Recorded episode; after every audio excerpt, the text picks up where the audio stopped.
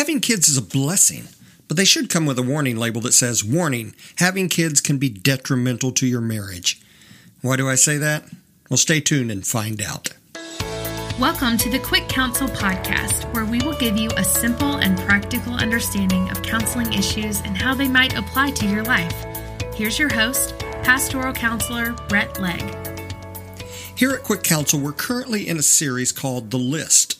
The list refers to a list of ways that you can lose your marriage, and it's based on information I gleaned from over 20 years of counseling records. So let me set up this week's list item. When I have a couple in my office whose marriage is not doing well, I always ask them when things started to go south for them. More often than not, the answer relates to when they became parents. When you have kids, things change. For instance, your resources change.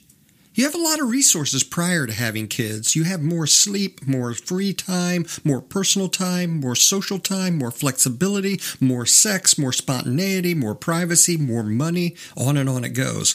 But after you have kids, these things become more and more scarce, and it puts more and more stress on spouses.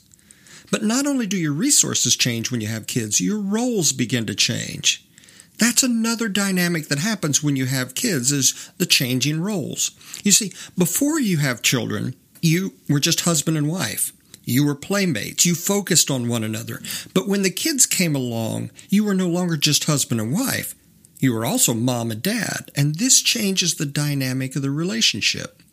You see, wives shift into mom role, and everything about them is centered on the child.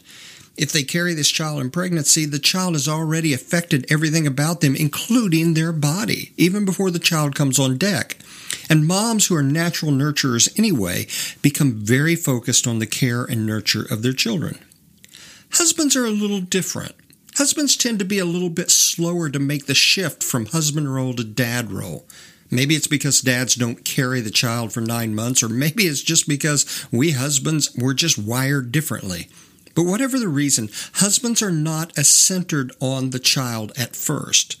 All they know is that they see their wife changing into a mom and they feel like they're losing their playmate. So, what's the result? The result is this husbands will try to get back their playmate. This can be a bit annoying to wives who often see their husbands attempt to get back their playmate as, as a sign of selfishness or immaturity. So a wife will communicate to her husband that he is a big, strong adult who can take care of himself, but this little child needs us. Eventually, a husband will quit trying to get his playmate back and succumb to the fact that he now has a mom in her place. Then he will shift into the dad role by working hard at his job to provide well for his family. And thus begins the marital drift. Though there can be some flips in gender and wage earner roles here, by and large, wives focus on kids and husbands focus on work.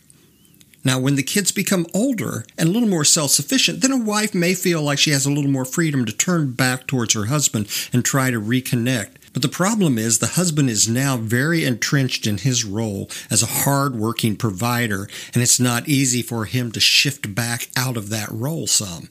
So the distance and dissatisfaction in the marriage begin to set in like concrete.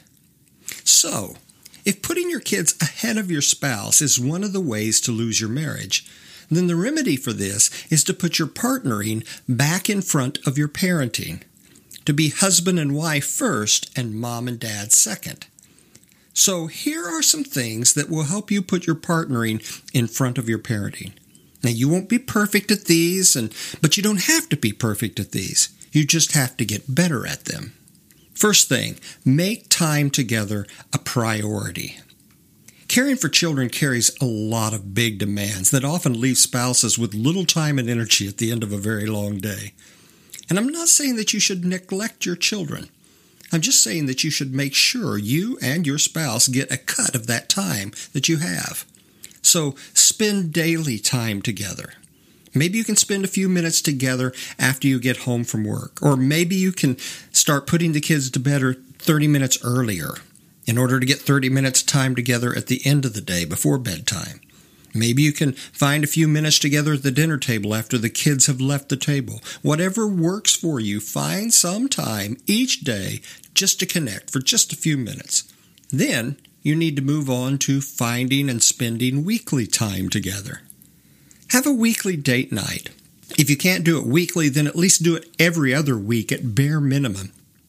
It doesn't have to be elaborate or expensive, it just needs to be intentional. You were in love when you used to date, so continuing to date will help rekindle some of that. Now, some things won't get done if you do these things, but maybe spending a few minutes together is more important.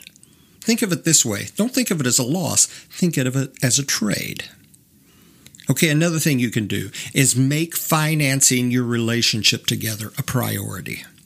Even if you have to eat ramen noodles a night a week or skip a trip or two to Starbucks, make sure you budget money for your date nights, for your babysitting, for movies, for whatever it is that you want to do together. Spending time together is worth the sacrifice somewhere else. And, and you'll eventually get to the place where you can do these things without having to sacrifice much for them. A third thing, make sex together a priority. You know, studies show that there is a correlation between married satisfaction and sexual satisfaction.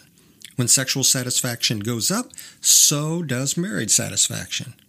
And even 1 Corinthians chapter 7 verse 5 says that we are not to forsake the sexual relationship in marriage, but rather to regularly come together for sex. Now, I know spouses often disagree about how often they should have sex, but sit down, reach an agreement, and then stick to it. On those nights when you're going and planning to have sex, then help one another out with the kids and with chores around the house in order to make space and time and energy for sex. You may also need to let some things go on those evenings in order to have time and space and energy for sex. Maybe that's the evening the kids don't get a bath or, or dishes don't get done. But I'm saying all this because you'll be surprised how regularly enjoying sex together will strengthen the bond between the two of you and keep your marriage a priority. Another thing you can do, make laughing together a priority.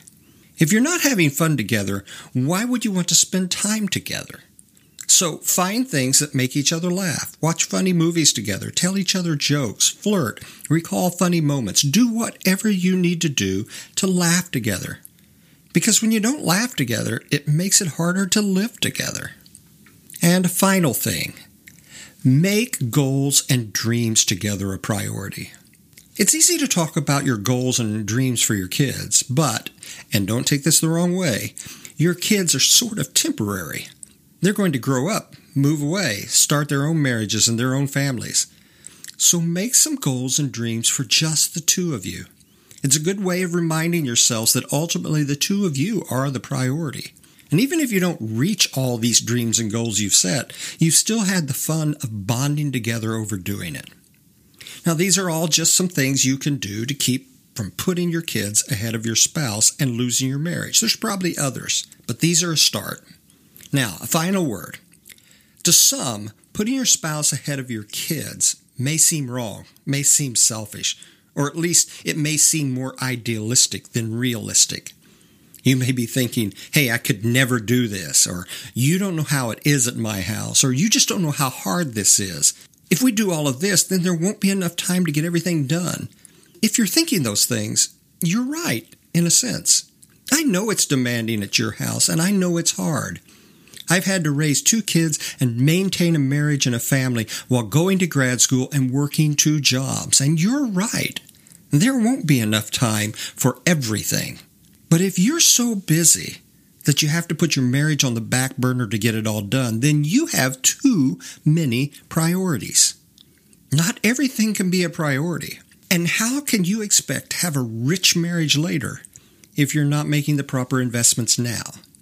So, Keep your partnering ahead of your parenting because putting the kids ahead of your spouse is one of the ways to lose your marriage.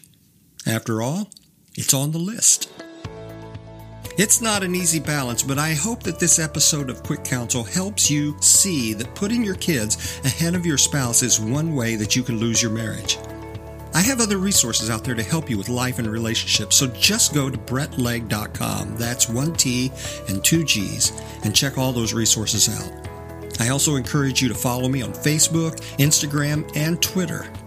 We'll be back next week with another item from the list. So till then, go out and make it a great week. We'll see you next time.